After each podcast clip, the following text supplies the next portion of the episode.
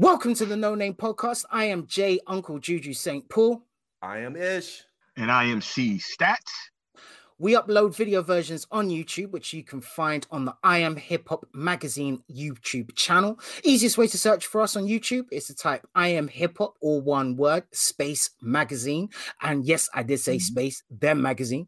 Make sure to like, comment, subscribe, and click that notification bell as we post weekly, and it really helps with the algorithms. We hope you enjoy the show. Peace, love, and all that good stuff. Peace. Peace. That's dope.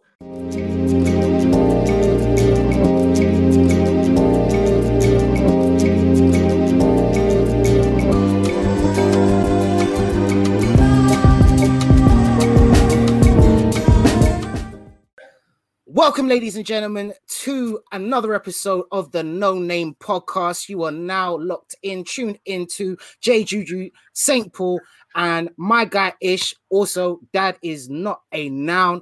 And we have a legend, a true king upon kings, if he would like to take the title, Raheem, who is part of one of the first hip-hop groups ever to bless us with hip-hop and rap and culture. Grandmaster Flash in the Furious Five, but before that, the Furious Four. And also, thank you so much, King, for joining us this evening for the No Name Podcast powered by I Am Hip Hop. How are you doing? How's life? How's COVID treating you? Thank you all for having me. I'm just like a pimple on a supermodel's face. I'm just very happy to be here. You know what I mean? Fair enough. I like that one. I like that. Yeah, I'll take that. But look, we ain't trying to pop you just yet. We want you to stand out. Or be the focus of attention on this situation. That's gonna be my pickup line. Baby, I'm like a pimple on your face. What? Oh, what? I stand out. Right. I might actually have to record that. So, right. So just because obviously before we started to record, we're now looking at the backdrop for your current new space, as you just said. And we noticed that you've done the mink drop to say that, you know, this is my new crib. So if anyone like I said, that's that fur. So if you're not mistaken. Wait. Here you go. I got yes. Oh, here we go. Right. See, oh my God. Oh, here. Oh. What? Ah! The show is over. The show is over.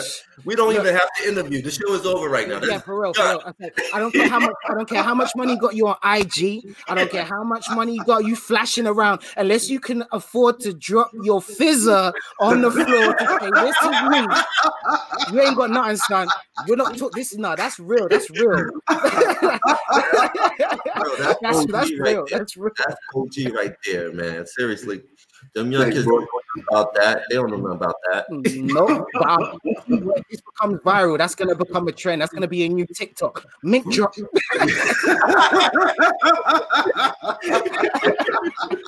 Exactly.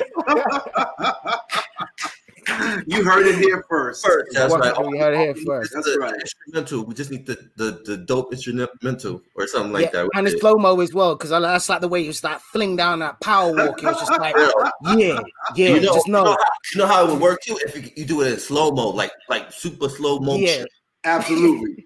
Even the walk up, you know, it's like I got you, do. Right. Absolutely. Oh man, but for me, this is a monumental moment. Like real talk. Yo, seriously, for me too, bro. Because we've been all over in the UK.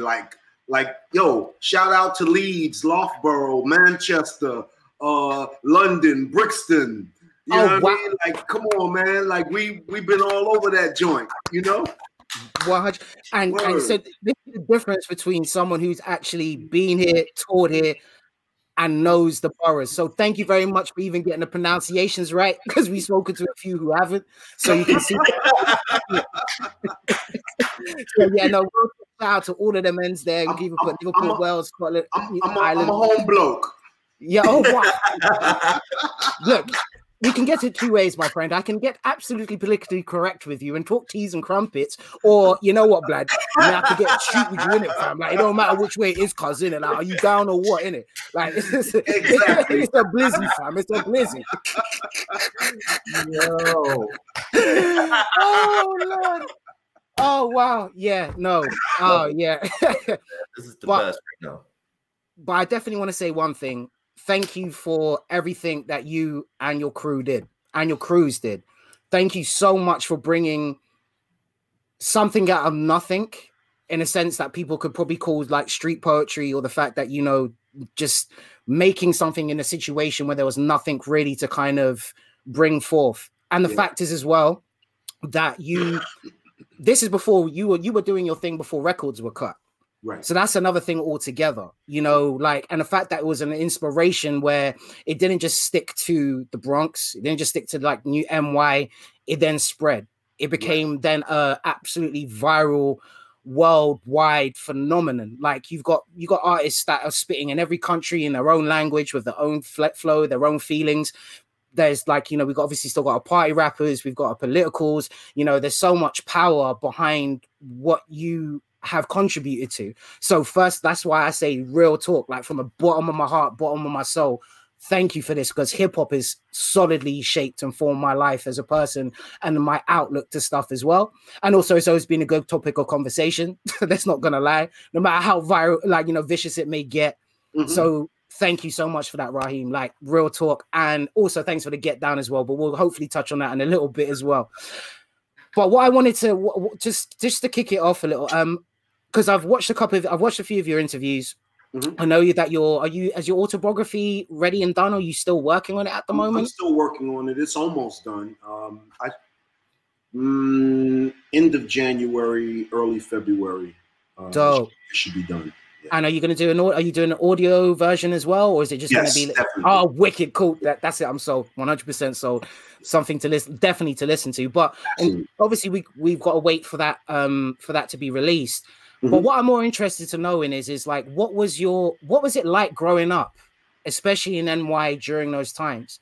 You know, what was your experience like from a kid up to when you first started, you know, when you went to high school and you made your influence to start rapping? Well, there were a lot of different things going on in the Bronx during that time. You know, one of the main things that was going on was the all of the social programs that kids used to have access to and go to, you know, after school. You know, there were after school programs. You could go there. It was usually held at your school, and you know, it was after school hours, and you would usually go there. And, you know, if you were a latchkey kid, meaning, you know, your parents work while you're home, you would go to the after school program. You could get, you know, extra help with your homework.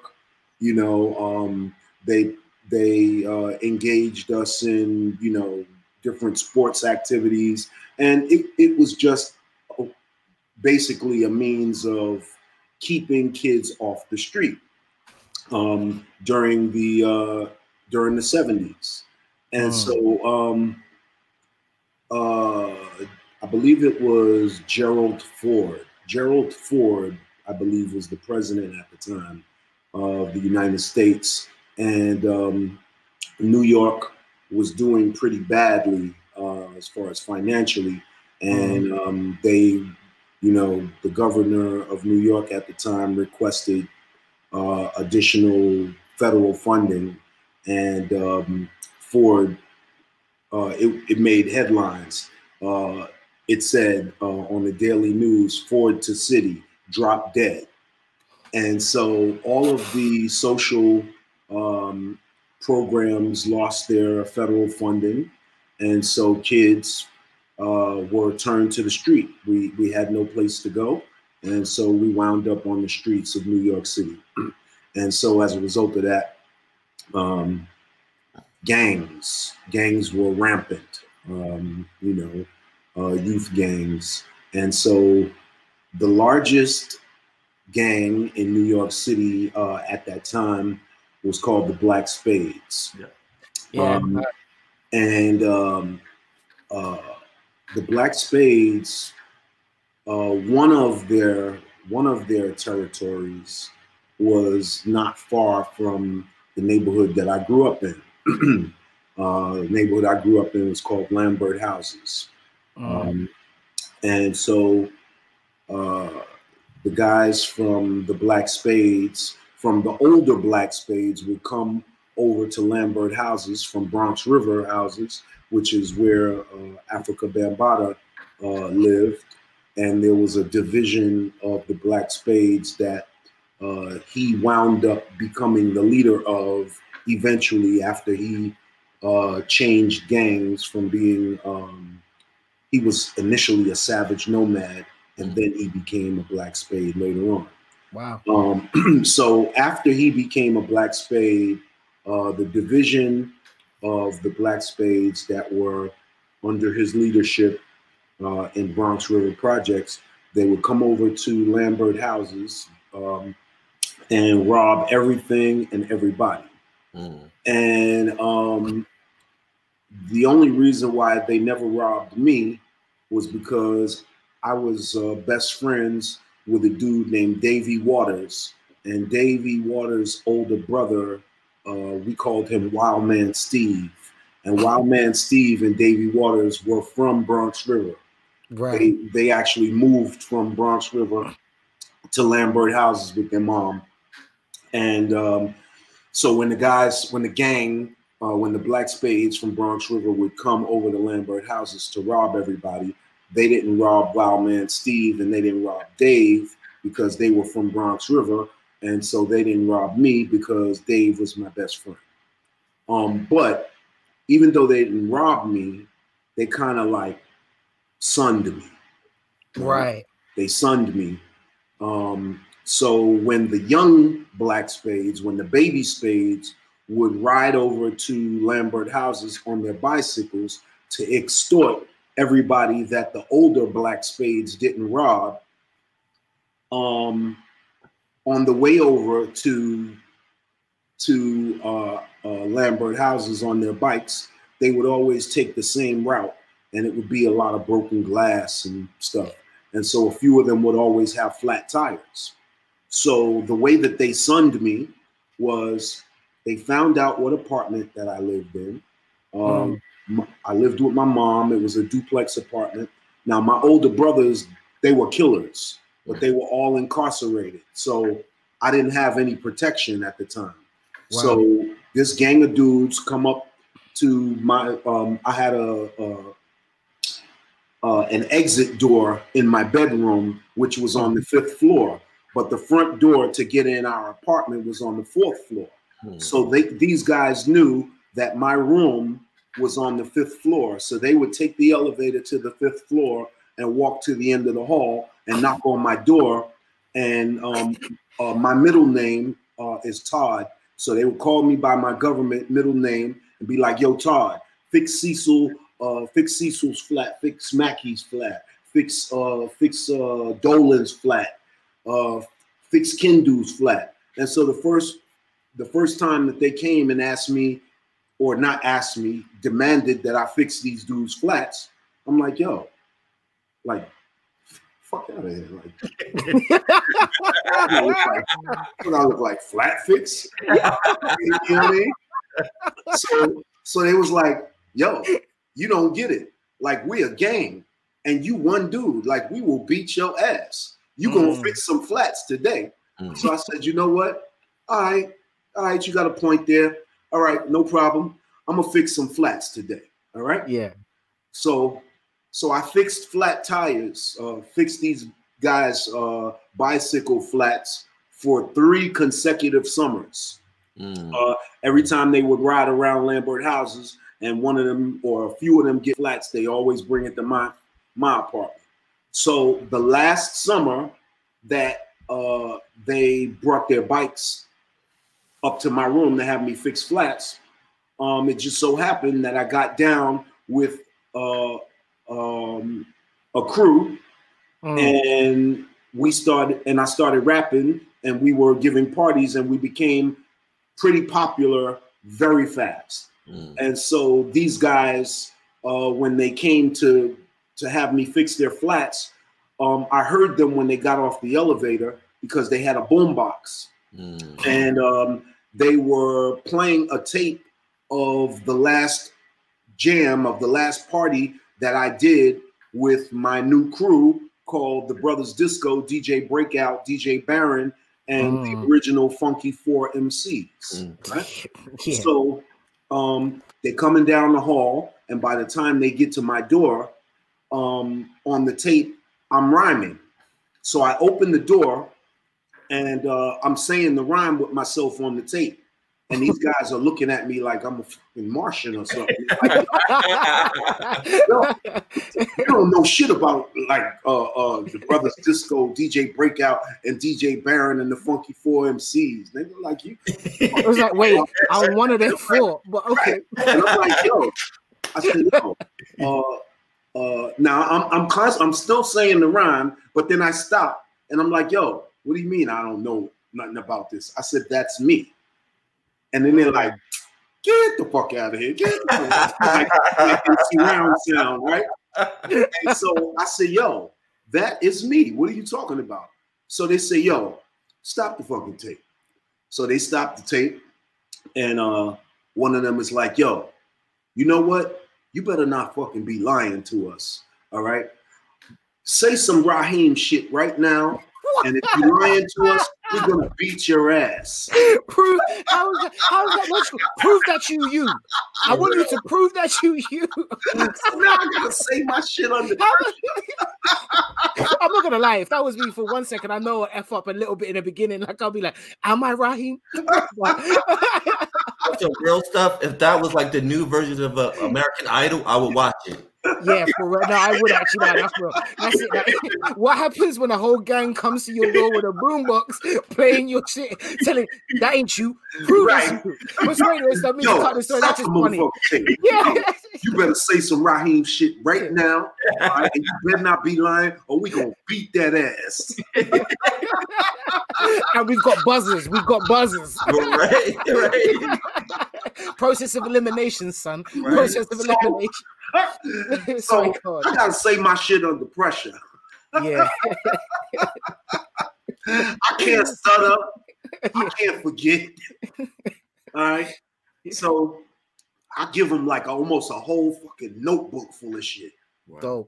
And like their mouths hit the floor like, oh shit, yo, he's fucking Raheem.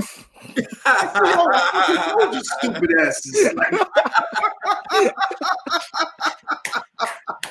They're like, oh shit, yo, you guys are doing a jam at the T Connection in like 2 weeks. Yo, we your security. I'm like, all right, cool. Y'all my security. I never fixed another flat again. Wow. Yo, that's a story and a half, man. So, oh, Jesus. What do you kind of follow up from that? Like, but okay, so now you've obviously come. Now you've got your protection. You know, you're right. 43 summers deep. Also, just a quick one. Is that where the in the message where the lyric broken glass everywhere? Yeah. Well, I don't think necessarily that lyric came from that experience because that was my personal experience. Right.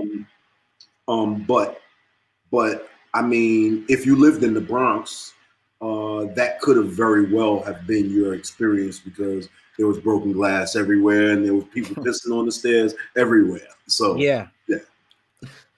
I mean, that's just the actual, because I mean, for someone, especially here in the UK, who's, that whole experience for us is always, we get to see it, but always on a TV screen. So that's why I'm always kind of infatuated by the upbringing and the stories and how things are. Because it's like, as they call it, it's like the hood stories, things that you only sort of like, pick up if you know someone from out there or someone who's kind of gone through the whole thing. And also one thing that I've respected about, a lot of the, looking into your previous interviews is that you're very honest and trying to keep it clear cut. Cause like you said, it's like, whilst we're still alive, we might as well tell our story because we're the only ones who can actually tell it. Right. So So now you've obviously, you're now in that mix of things, but what I kind of probably moving a bit ahead on the needle, so skipping a little bit and dancing. Park Jams, how did that whole thing come about? You know, what was that experience like? What difficulties did you have? I'm sure because neighbors ain't probably going to be happy that there's a whole bunch of kids blasting out music. What was that whole experience like? So, so the Park Jams happened as a result of, you know,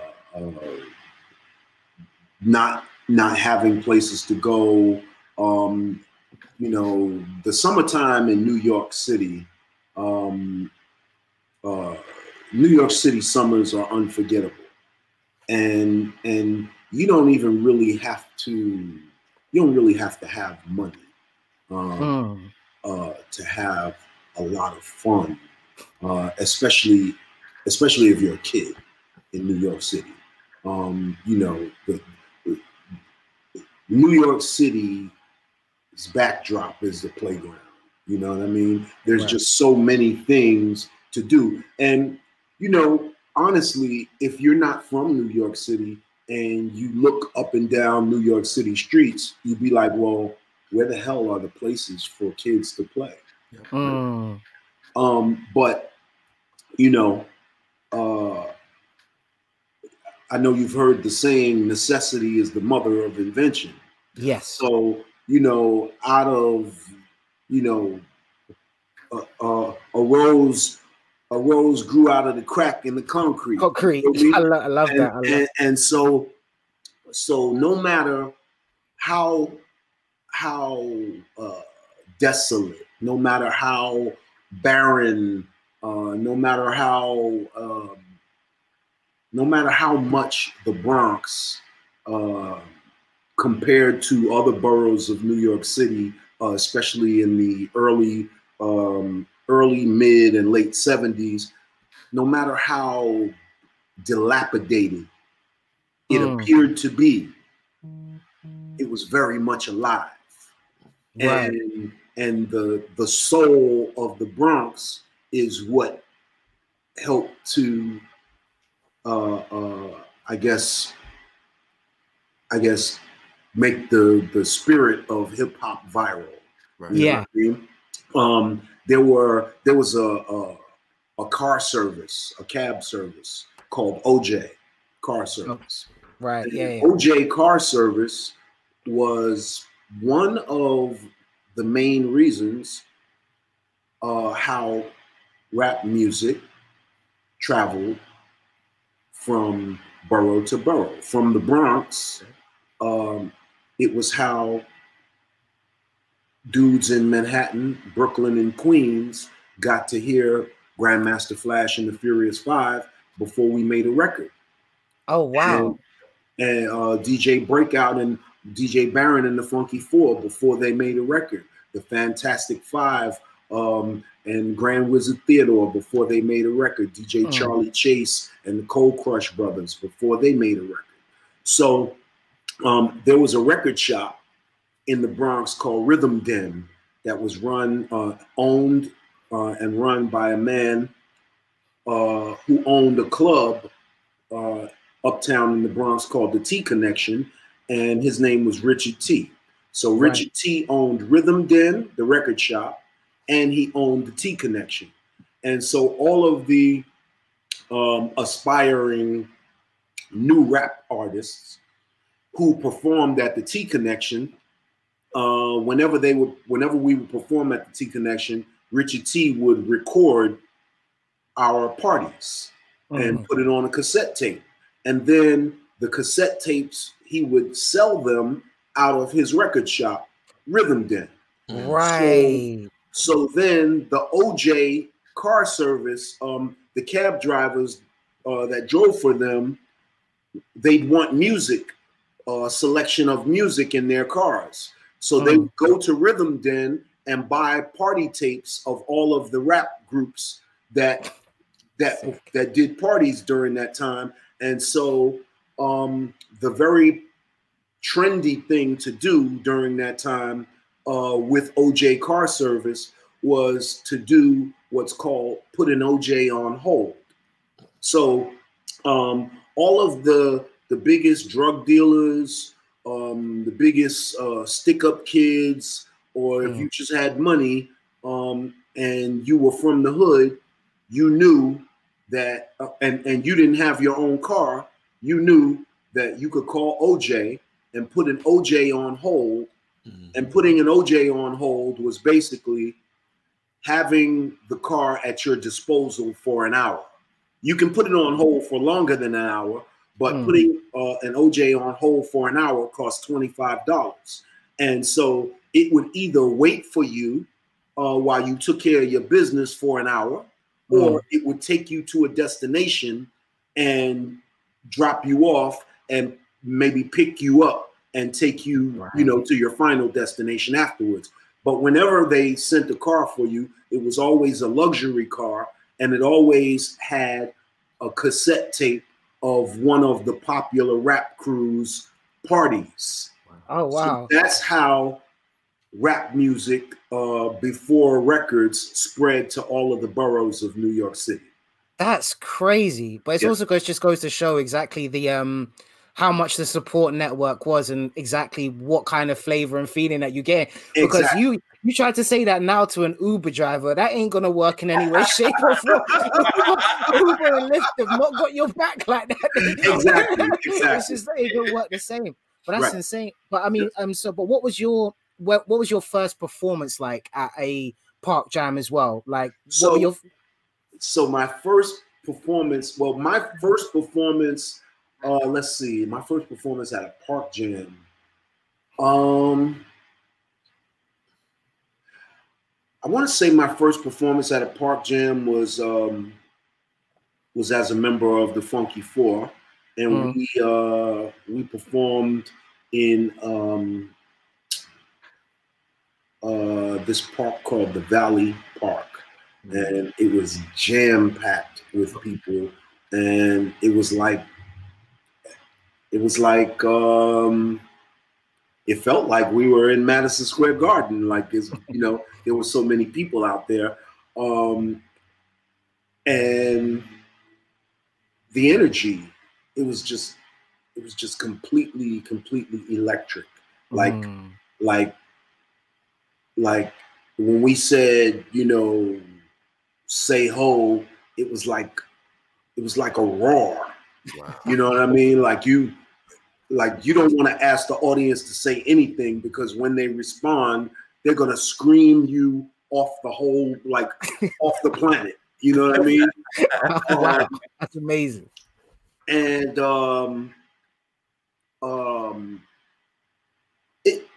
it was electric and magical because of the command that we had, the control and the command that we had over our audiences. I remember, you know, there was a time when there's this one particular record that Flash used to play, and without fail, every single time that he played this particular song, somebody got robbed. Somebody got stuck up at our parties. And we would beg him not to play it, but the record was absolutely sick, like sick. It's the name of the song is called "Listen To Me," and it's by an artist named Baby Huey, and it's like one of the b-boy anthems, one of the early b-boy anthems. But for whatever reason, now most of the stick-up kids from back in the 70s. In early 80s, they didn't smoke weed and they didn't sniff coke. Wow. They smoked angel dust. Oh, that's worse. And exactly. And for whatever the reason, whenever Flash would play this song, "Listen to Me," and the dust head stick-up kids heard it, it was like shining the bat signal or something, like letting them know it's okay to rob people now. And that's what happened. Right. Every time. Okay. And we beg them not to play it. I mean, but it's like you said, it's like that feeling of But yeah, that's crazy though. I mean, the bat signal thing, but I kind of get that. It's like almost like even now when we hear certain songs or a certain genre of music, especially when you're that juiced up, automatically that kind of animal just kind of takes over. Comes out of you, yeah. Like I can't listen to Tupac when I'm under the influence of any alcohol and I'm behind the wheel of a car. No, it's not safe. It's not safe. At least you're honest. That's the truth. That's the thing. Like, once again, at least you're honest. Some people be like, no, I'm cool. I'm like, ride it down. La, la, la, la, la, la. What you doing, son? It's pop. Right. I completely feel you. But no, but thanks once again for sharing, because I mean, as someone who DJs and still DJ, not as much as I used to, but yeah, that feeling of when you get the crowd underneath your sway, when you know that they're completely with you, like it's that electricity that a lot of people will probably search for their whole life, but they'll never ever kind of understand it, where because it's like reciprocal. It is. It's like you're giving, they're receiving, but they're just giving it back to you. Back. So, exactly. And you want to give it back just as hard. They're giving you the energy that you give to them, and it's like we're all, you know, we all operate on based on frequencies, and so.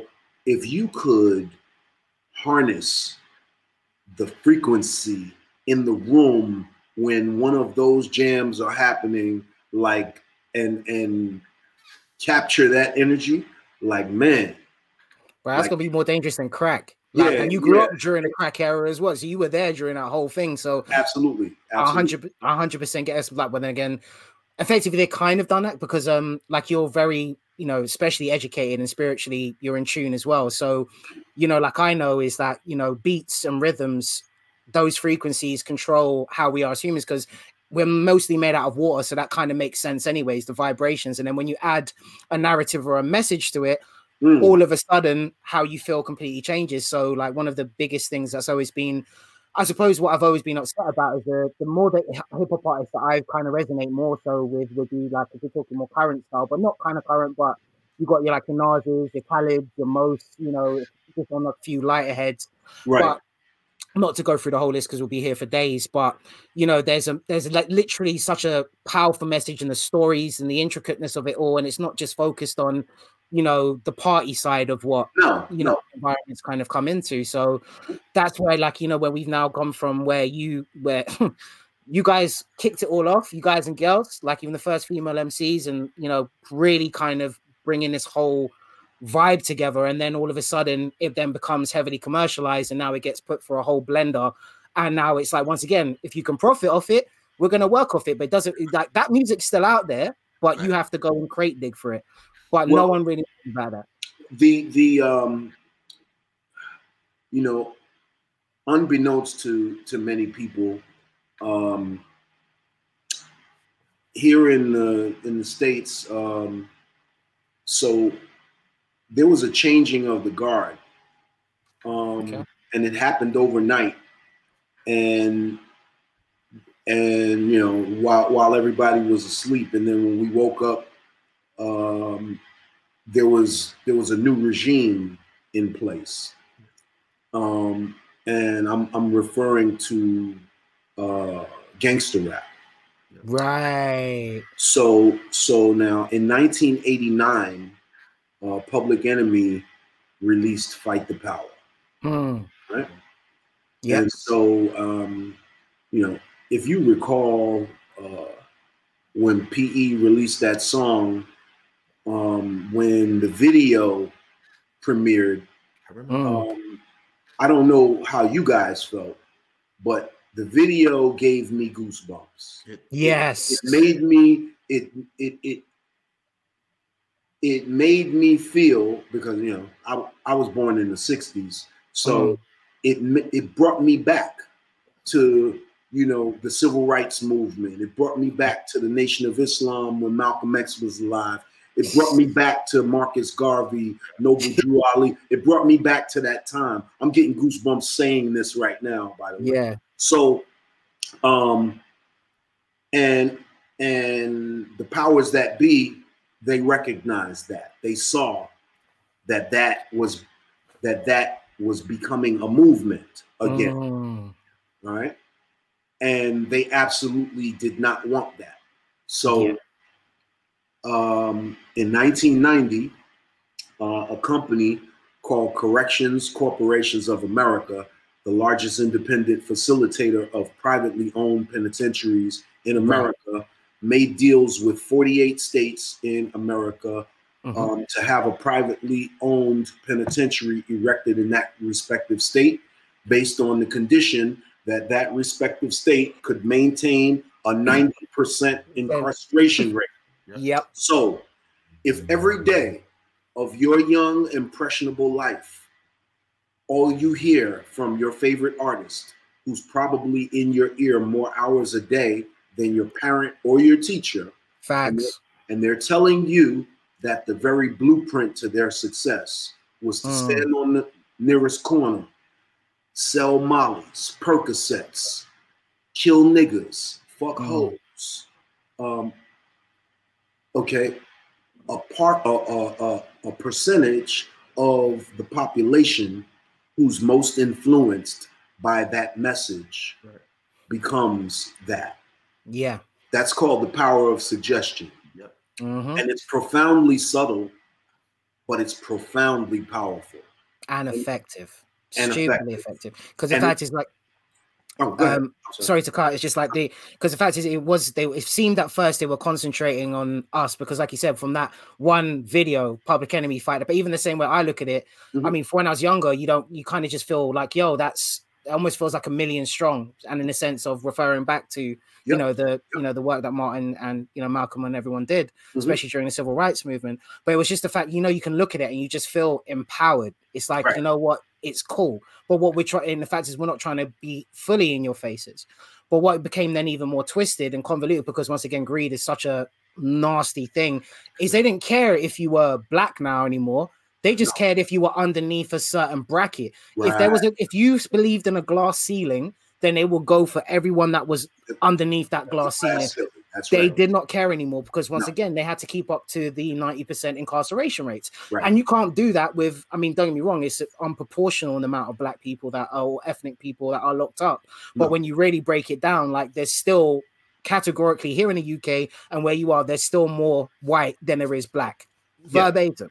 So they're going to be, once again, that's the things that they don't show you is how many of them are locked up in those situations is. So we kind of get misguided into this whole situation, but then we allow ourselves to be led because it seems like, oh yeah, well, this is where consumerism has become such a vile and vicious thing. They will show you the cars, they will show you the things. But it, for me, I think the biggest things that started to break it down was when I converted from like The Source to Triple XL magazine or King, like even from changing one magazine, your whole narrative on the culture changes. And that was the days from when I'm picking up them off from the shelves. Like I was like, you know what? Forget The Source anymore. I mean, don't be wrong. I like the pictures and who they used to get. But when you go to Triple XL, they were the ones that were covering the bleaching of the skin. They were the ones who were covering, you know, like how the industry was being, you know, literally extorted for everything it was, how we're being misguided and led. So, and then also that, you know, a lot of these artists that you're seeing with all these jewels and all this other stuff and all the, you know, beautiful women in clubs. All smoke and mirrors. On some Houdini shit, like real talk. But on a lighter note, before we get about the other two, as much as I'd love to have you, like literally for a few hours just to talk about life. You know, I'll come back whenever you want, whenever you guys want, yo. I know. I definitely know. For me, that definitely means the world. But what I want to know. So obviously, I think it was in 1979, May 11th is the date that I think that rings in my head when you battled the Funky Four versus you know the Furious Four and Ray Four with Grandmaster Flash. So you got picked up because it's like, yo, Ra is killing it. Like, yo, that's cool. But what I want to know out of that, what was it like your first, your first one-on-one with Grandmaster Flash? What was it like, you know, when you got to just chill with him? What was that experience like? Grandmaster Flash, he's a scientist. Oh yeah. And so when the very first time that I got to say words to Flash, and he actually said words back to me. I went up to him. He was in the DJ booth at this club in Harlem called Harlem World. Mm. And I had just became a member of the group. Right. He didn't know because the Furious Four and Flash at the time, they weren't working together. They had, you know, they had beef. Like they were, they had a manager named Ray Chandler who coincidentally is the uncle of Damon Dash. Right. Oh, wow. Yeah, okay. Exactly. Well, it thickens. And so, so Ray Chandler was taking much better care of Flash and Flash's protege DJs, Disco B and DJ Easy Mike, than he was taking care of the Furious Four at the time. Mm, right. So they didn't want to work with Flash and Ray for that reason. And they were kind of like protesting or whatever. So the DJ who actually DJ'd for the Furious Four Okay.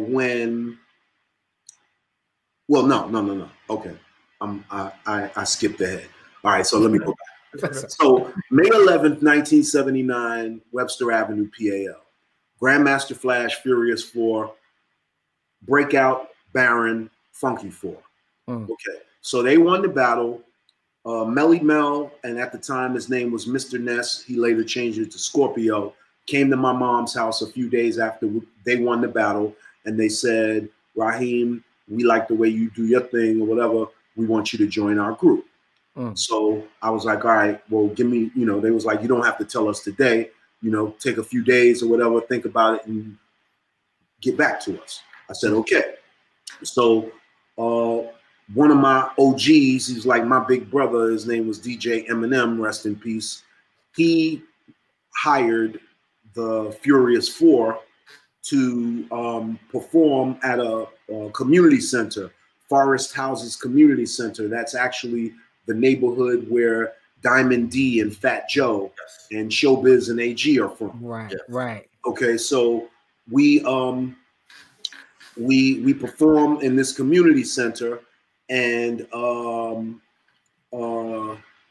DJ M&M was from around my block. So I performed with DJ M&M and the M&M crew first, and then I performed by myself. And then the DJ who was DJing for the Furious Four, the Furious Four and myself actually had been rehearsing for a few weeks together before that performance, so that we could actually have some kind of routine to perform together live. Right? Mm. Since I was gonna be a member of the group, and so the DJ that we were rehearsing with, who actually played our DJ that night, was legendary DJ Charlie Chase. Oh wow! Cold Crush Brothers, but there was no such thing as the Cold Crush Brothers at that time. The Cold Crush Brothers didn't become a cohesive group until 1981.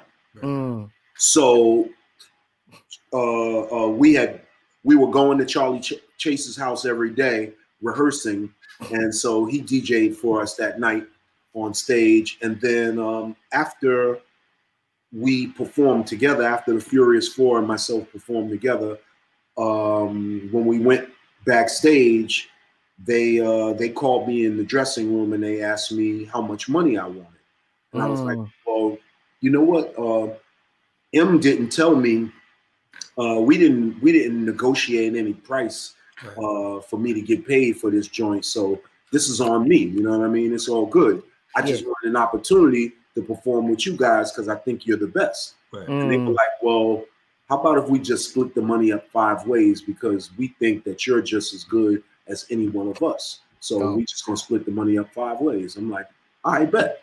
And so we called ourselves the Furious Five after that. So fast forward, I was like tremendously excited to tell Flash that I was one of his MCs, because Flash was the DJ that every MC wanted cutting behind him. What I mean? So when I heard that Flash was DJing at Harlem World, I made it my business to go down there, and I go to the DJ booth, and I go over to him. Now, he never met me before. Mm. He only knows my name. He knows my name because my name is ringing alarms in the street, but he never met me physically before. Right. So I don't know if he even knew what I looked like. Mm-hmm. So I go to the DJ booth and I'm like, yo, Flash. And he's like, yo, like I work it. I know that. Right? I'm like, oh, yo, Flash, the booth shop, right? I'm always enthusiastic like a kid on Christmas. And finally, he looks at me and was like, what? I'm like, yo, I'm Raheem. He was like, all right, it's fucking nice to meet you, Raheem. I would not lie, but I know that exact feeling, especially when you're in the mix. And bearing in mind, this is the time where this is where DJing is started from, so the level of concentration must have been on the next. What? Okay, nice to meet you, bro. Furious Five over there. Right. And then I say to him, yo, Flash, I have fucking great news. He's like, yo, tell me whatever the fuck you gotta tell me, and then hurry up and get the I can so see him saying that as well, and with his usual kind of, bro, you know, his kind of weird blind dog. Right?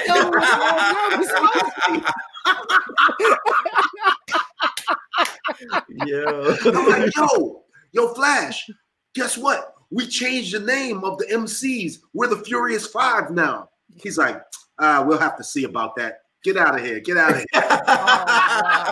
Oh, wow. Yo. Oh, especially now. Assassinated my enthusiasm, ladies and gentlemen. But in some way, somehow that made you stronger. I don't know how, but it still did.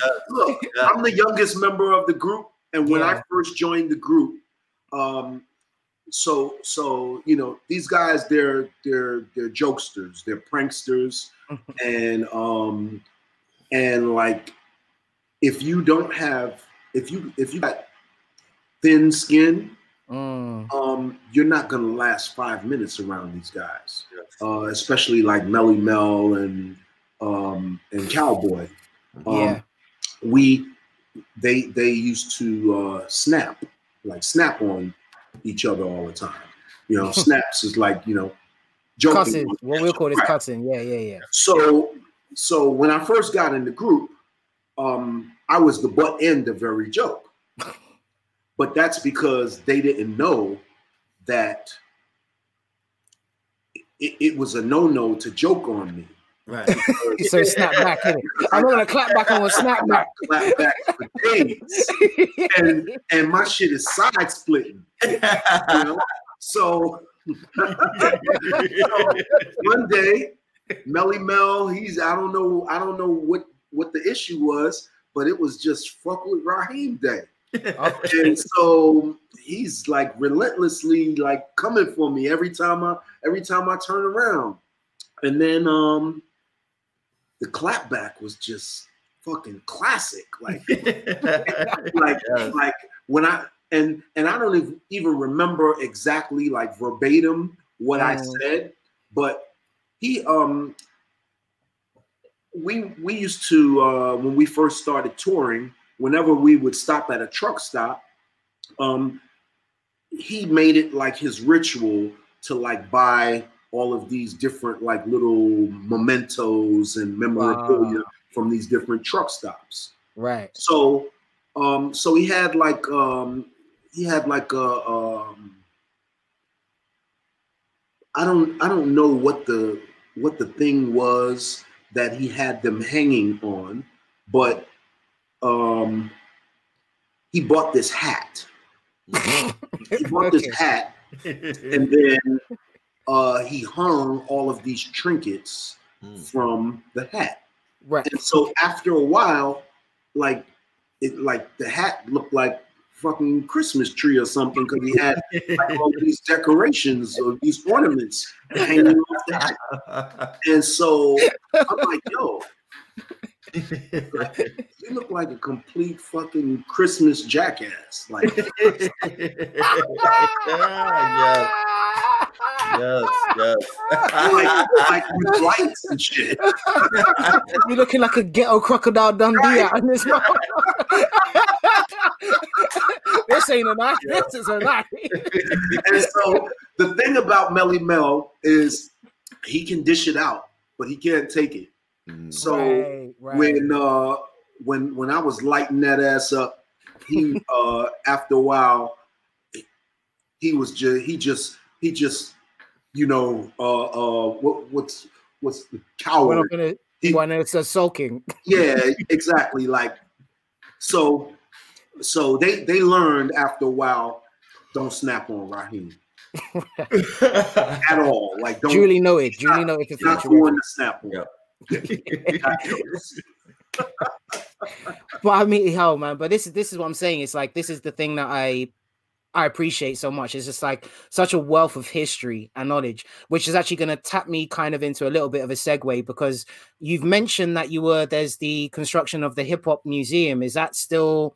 Because I think you're supposed to start work in 2019. Obviously, we've had this whole mass of a pandemic and. The whole mess up. Where are we at with the Hip Hop Museum at the moment? I'm not completely certain. I am one of the board members, but I haven't been really in the loop. Maybe I would say probably since a little before COVID hit. Right. Because I've been in a transitional stage. I moved from Virginia to New Jersey, and prior to the move, I was just involved in a business. Oh, there we go. All right, cool. Oh, go ahead. Yeah, sorry about Raheem. Yeah. So go back. So, to the beginning. So you're saying that you've been within a transitional stage, and I was in a transitional stage, and so I didn't have the luxury. Or the time to check in with my associates at the Universal Hip Hop Museum. Oh, okay. As regularly as I would have liked to. You know? Okay. But from my understanding, I still like get email from them almost every day. They're very visible in social media. So I'm sure that, you know, everything is still, you know, a go as far as the museum being, you know, erected and that sort of thing eventually. I just don't know. I think it's 2022 was the projected date that they were going to have it finished. So, well, at least, I mean, for the way things are looking right now, because it doesn't appear. Yeah, they're going to start it in 2020. I don't know if it'll be finished. Finished by then, but at least then, hopefully, this whole thing will be behind us, so I can at least travel out there for the first time. So definitely want to go out and check that stuff. So. Because I know Ishmael wanted to ask you, ask a few questions. Well, you got this, man. You just got me literally geeked out, like 100%. I got my hands on my lap. I'm just into this. I'm a fan right now. Keep the questions going, bro. So in a sense, with the obviously now we're gonna skip forward a lot. I mean, I'd love to get into a lot more intricates, but working with Netflix, the Get Down, that whole production, so. I mean, you were working with Nas as well, who was on board, working with Grandmaster Flash. So what I was going to ask before we get into the depths of that, so what's the relationship now like with you, Flash, and the surviving members of the Furious Five and, those who you established yourself with? It's extremely estranged. Grandmaster Flash and I, we're okay. We don't talk. Really, unless there's some some circumstance, you know, some event, some, you know, accolades that we're going to receive or something like that. But other than that, we don't really talk. And I don't, we don't talk. Melly Mel and I and Scorpio and I, we don't talk at all. Melly Mel and Scorpio talk to each other. They're cool. They're just not cool with me. Right. I know. Are you gonna get into a bit more depth of that in the autobiography, or is that just something that you're gonna keep as in? Well, no. Business? I mean, I can share it right here, right now. Please, well, if you don't mind, I just don't want. I don't want to step on eggs or toes. You know. No, not at all. No one hushes me or says to me, "Shut up and sit down," because it doesn't work. So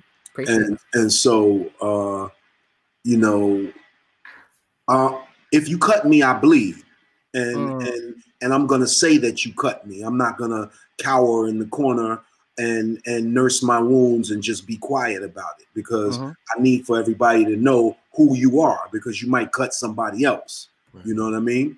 So, you know, in saying that, all I've ever done was be a loyal member of a group.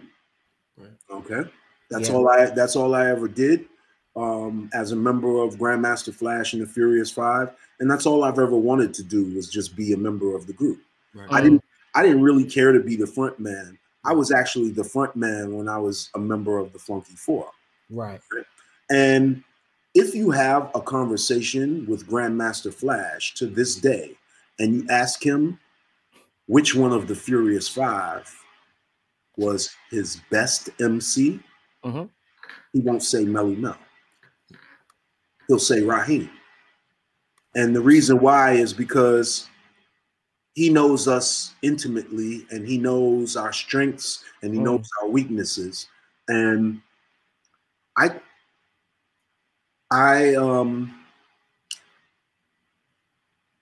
toned it down to be a member of their group. I toned it down because I wanted to fit in. Right. And the reason why I'm not saying that I'm, you know, the end all be all. What I am saying is what I brought to the table was unique. Right. And the reason why they wanted me in their group was because none of them had what I had. Facts. Okay. Yeah. So, and the reason why the Funky Four was their antithesis when I was a member is because I was a member, and it gave the Funky Four an edge that the Furious Four didn't have. Now, the Furious Four won the battle, and the reason why they won the battle was because they used, they did something that completely threw us off guard, which was they were the more popular crew, you know, give or take a few people or whatever. Yeah. But we were on their ass, like as far as, you know, talent and you know, appeal. But in order for them to not seem as though they were, I guess for lack of a better word, biting off of us or copying us, they went on before us. And when they went on before us, they did everything that we were going to do. Oh my God. They did it first. So...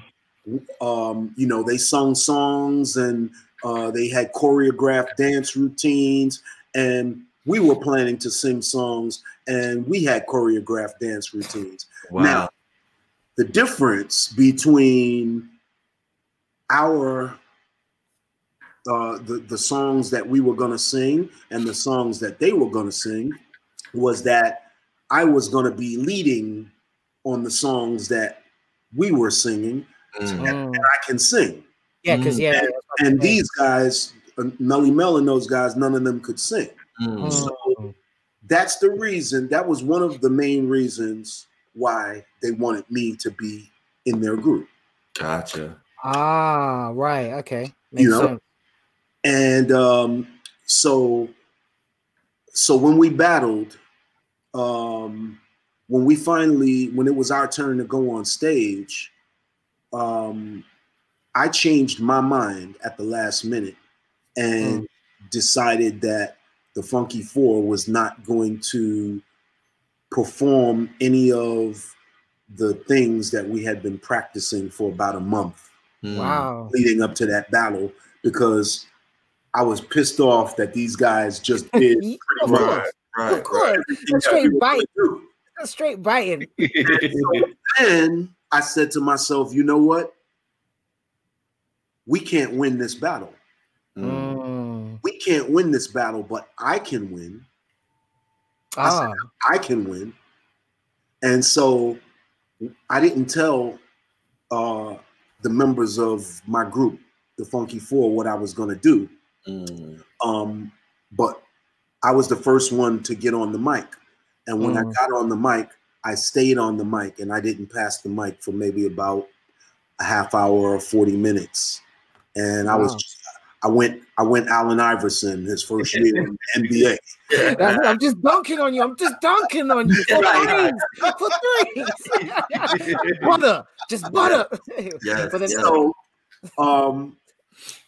As a result of that, while I was performing and going for mine, Grandmaster Flash and the Furious Four were standing in the audience, and they was like ice grilling me the whole time. But I was doing my thing so hard and so well, the audience was cheering me on like crazy. And then it got contagious. Grandmaster Flash and the Furious Four caught what the audience caught. And they were enthusiastically giving me, the signs. And so that's what made me know that I was capable of being, sharing the stage with these guys. Mm-hmm. Yeah, and you definitely owned it.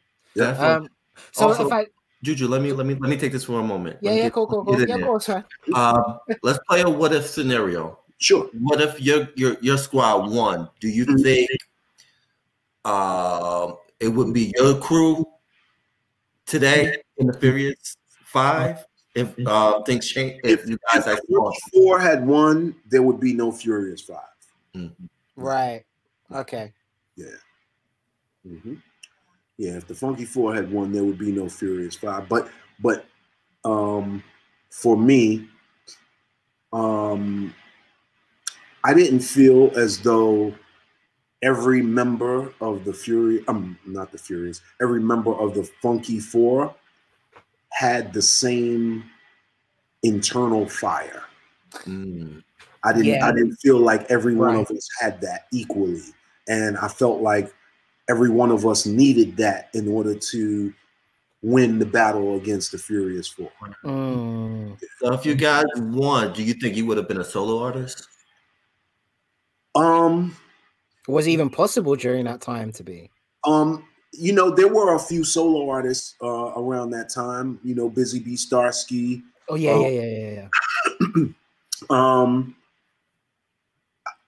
I don't know, because I guess from being the Funky Four being my first group experience. I was in a group before the Funky Four, but it was a singing group, and it didn't go anywhere. It was just in school. So then, when I got in the Funky Four, we started actually doing. Oh, pardon me. Maintenance. I'll be right with you. No, we got the thing called editing. We're good. I don't think I might even edit this stuff out. I think it just needs to be right in it. Like real, even the digital glitch, I might put a little bit of that, you know, that TV thing in between. I'll probably just do that, just technical dip. I'll say, you know, a few moments later or whatever I may do. But this stuff, nah, man, you have to keep all this stuff in. This is good. This is good. Oh, this is good. This is good. Good stuff, man. Good conversation. This is good, man. I love it. Yeah, man. Like, well, once again, just like even like Richmond said, in the same way I say, man, we can't, bruh, can't thank you enough for these things, man. For real, like, cannot thank you enough. Like, real talk, man. Like, yeah, as you can tell, I've juiced all the way back up. I know, man. What's it like? 11, almost 11:30 your time. Yeah. It's almost 11:30. About 3 minutes there. It's fine, man. No, I'm all for it, man. This is beautiful, man. Yeah, he's fully on building works and everything, isn't it? Getting it in, man. Home improvement style. But this is what I'm saying, man. This is what real life looks like behind the scenes, fellas. This isn't no IG business. Yeah, this is not this ain't reality TV. You can't make this shit up. It's not at all. And you just missed the link drop number 2. I was like, I like that. It was a fling. It was a fling. It was a fling. Right. Look at the wrist. So,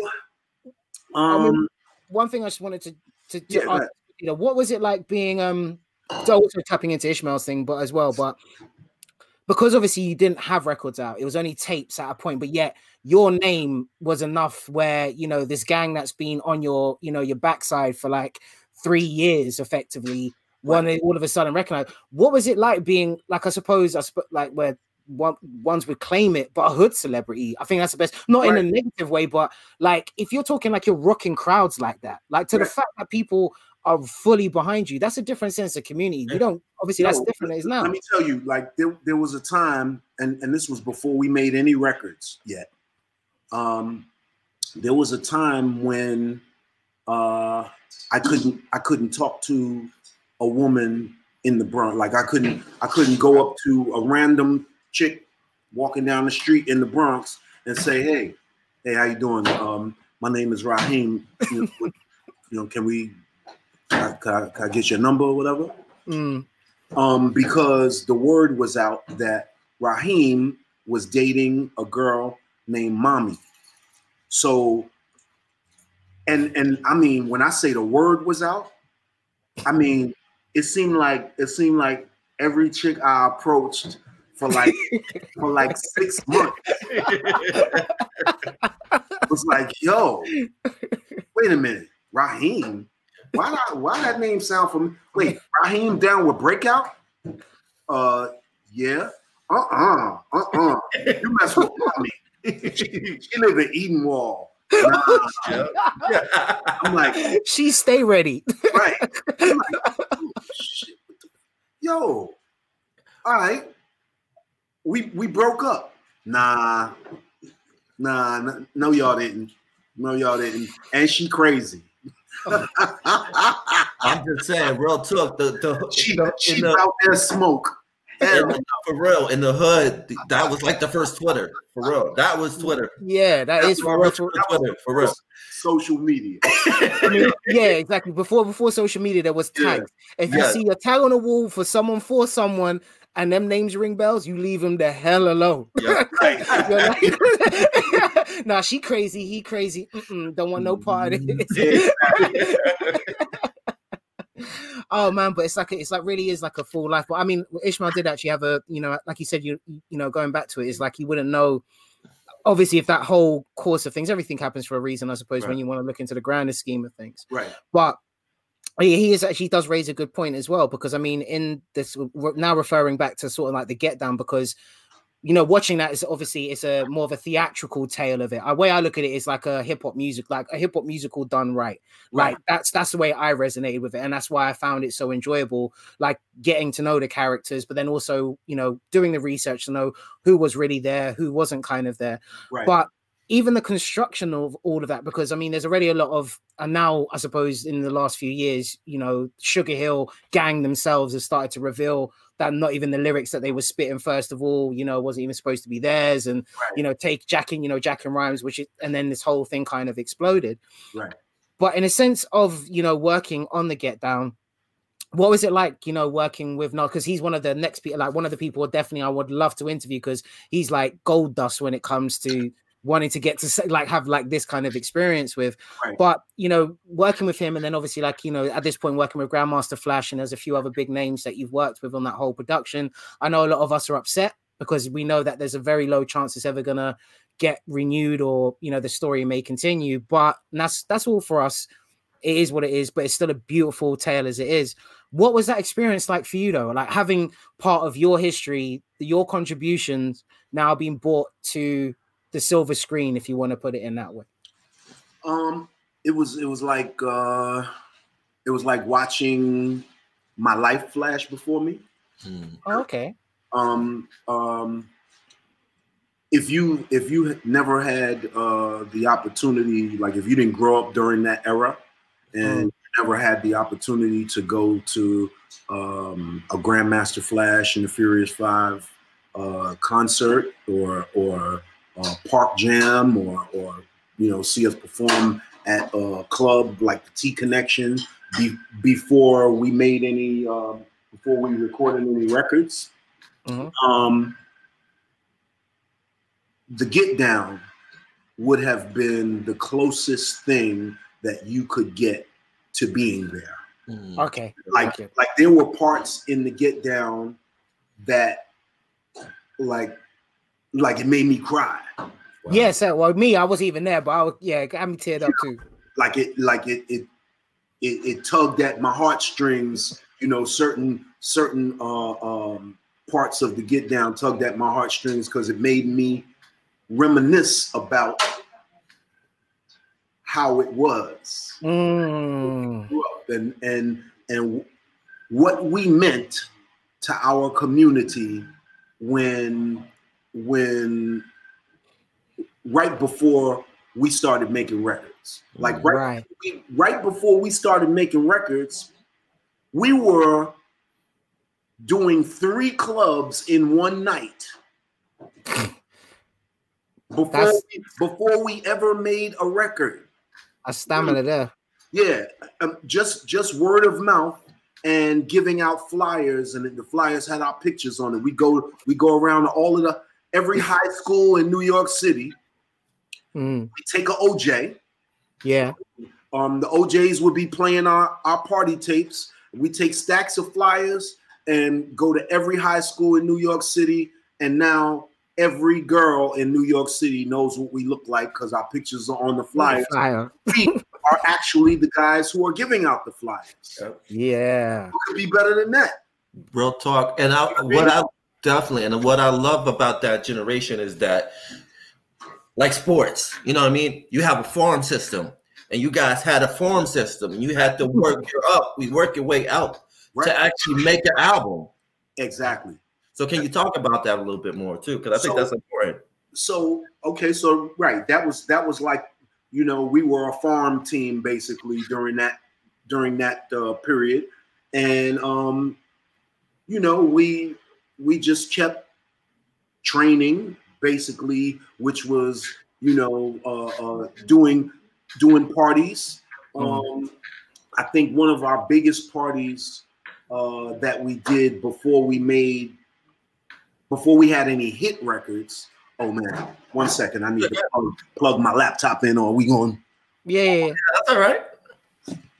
Or we're going to have to do like a B continue. Right. Yeah. Part 2 coming soon. Right. So one of the places that we played before we made any records, well, matter of fact, we made one record and it wasn't a hit, but it was marginally successful. Like everybody in the hood knew it. Mm. It was Super Rapid, and you know, everybody in the hood knew it because we were popular.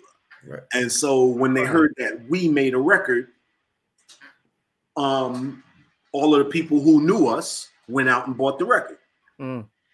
But it never got played on the radio, you know, during that time, and so we were still a farm team.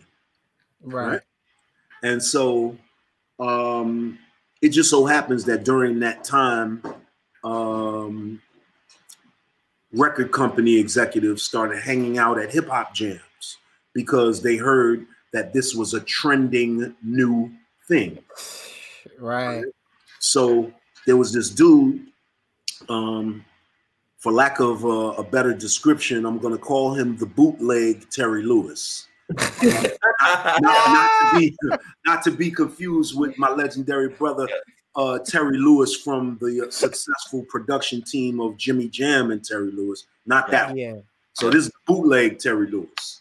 So the bootleg Terry Lewis lived in the projects. He lived in more houses in the Bronx. Right. And, he came to our jam and said he was a record producer, and he was the A&R for a record label called Brass Records, and they were interested in signing us. So we wanted to make a record, and so we got some of our friends together who had a band, and we took them in a studio in our neighborhood, and we recorded. We recorded an interpolation of Stephanie Mills' song, Put Your Body In It. Right, okay. And so we put our lyrics on that. We recorded our lyrics to it. And we delivered the master tape to the bootleg Terry Lewis.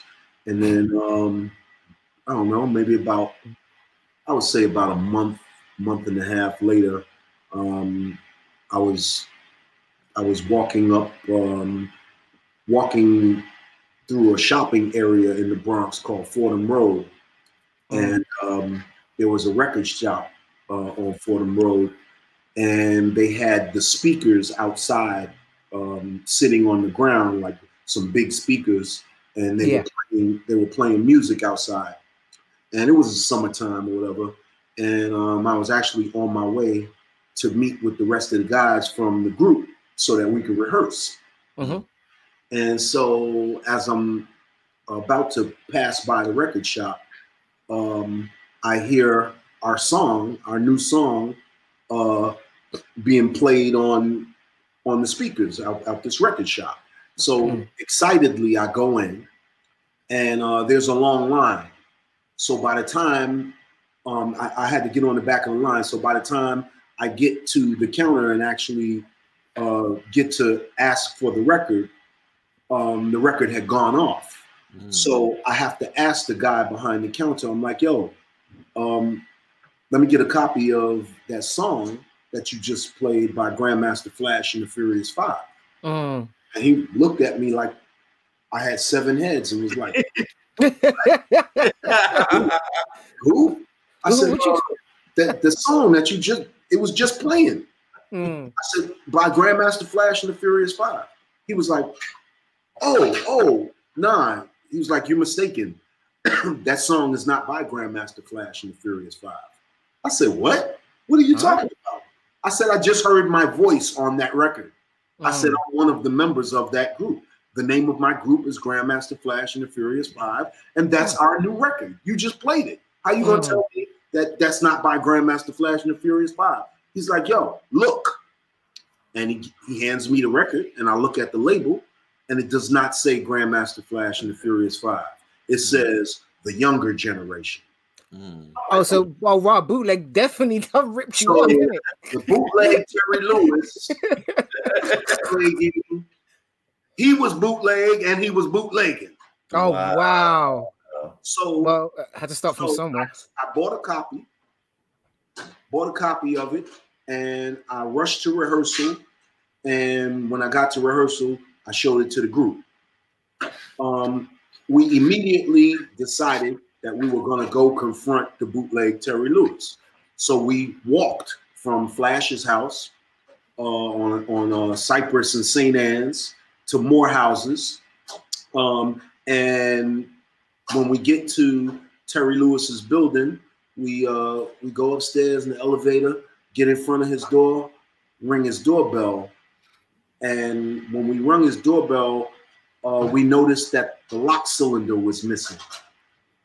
And when one of the guys pressed the doorbell, the door actually flung open. and all his furniture and everything was gone, and we never seen the bootleg Terry Lewis again. And we never paid a dime for that record. Wow. Oh, wow. To this very day. I couldn't even tell you where the hell Brass Records is. I don't know. Oh. I suppose I suppose that's the thing you always hear about, especially when you're hearing the stories about the hustlers out there who are looking to hustle off whatever you're producing. Yeah, they probably swimming with the fishes. Nobody know. Exactly. Yeah, it's true. Right. Yep. But wow, that's incredible. It is incredible.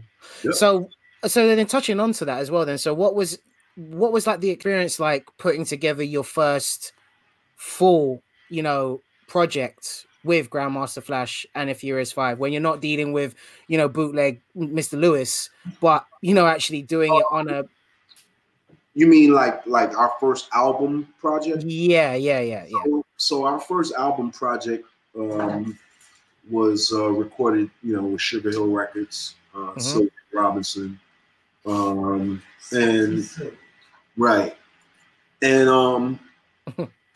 When we... Before we made any hit records with Sylvia Robinson and Sugar Hill Records,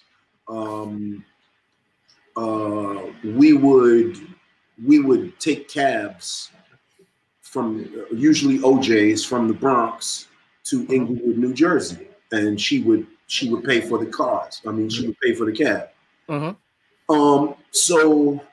But coming back from Inglewood, going back to the Bronx when it was time for us to go home, every single cab driver that we used leaving Inglewood, New Jersey, back to the Bronx, we used Inglewood Car Service. Right. And every driver who worked for Inglewood Car Service, when we got in the car, they would be like, yo, we hope y'all didn't sign no contract with Sylvia Robinson and them because they are crooks and y'all are going to get ripped off, because they ripped off every single artist that's ever been signed to them. Oh, every single cab driver. When a cab driver is telling you that shit. Listen. Yeah. Rajesh has got the answers. Exactly. Oh, wow. So, because obviously, because you then moved from, was it Sugar Hill Records, and then was it to Electronica, wasn't it? That you, so then that's where you, obviously transited over. So like, they weren't half lying, because... They weren't lying at all. We never got paid any royalties at all when we were... Nothing. Sugar Hill Records. Never, ever got one single royalty check. We only got advances. We never, ever got a royalty. We didn't even know what royalties were. When we signed to Elektra, the very first piece of money that they gave us was our recording budget. And so they gave us $180,000. That was our first recording budget. Yo. We went absolute crazy.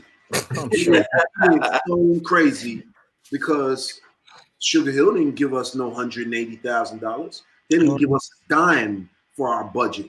All they did was make the studio available to us and then told us how much the studio time was when they charged us for it, and recouped it from our royalties that they never paid us. All right? So...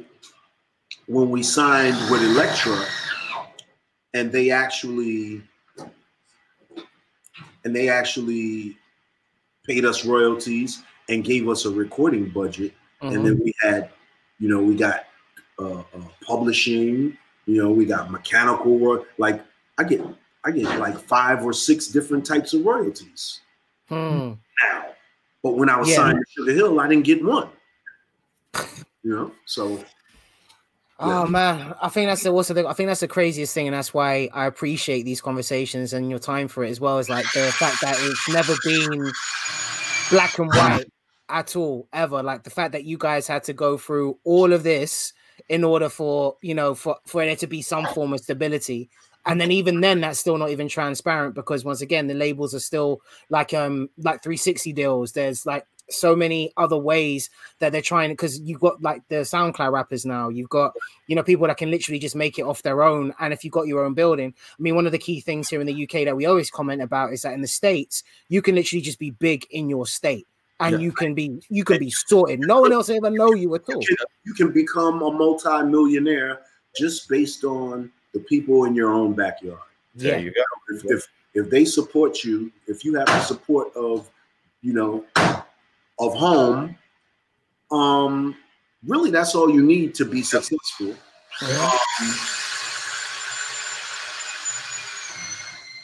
Yeah. On that note. Yeah. This production behind me, it has to go on. It has to happen. Yeah, we know. Appreciate it. We appreciate it. So we can revisit this conversation. Just let me know. You know, give me the heads up as to when you want me to come back on the show, and it's all good. Yeah, we can do that. Yeah, yeah, definitely. All right. So if anything, let's just work for the we'll work for the New Year's, but at least for everything you've given, thank you so much for your time. I seriously can't thank you enough, and your history as well. When this is up, we'll send you the links as per usual. But once signing out, so once again, No Name Podcast. Thank you very much for tuning in. If you stayed locked in for this amount of time, thanks once again. Peace to the God, MC himself, Raheem. Ish, always a pleasure, as you know. Till next time, Juju signing out. I'm Hip Hop, High Creativity One. Peace. Peace.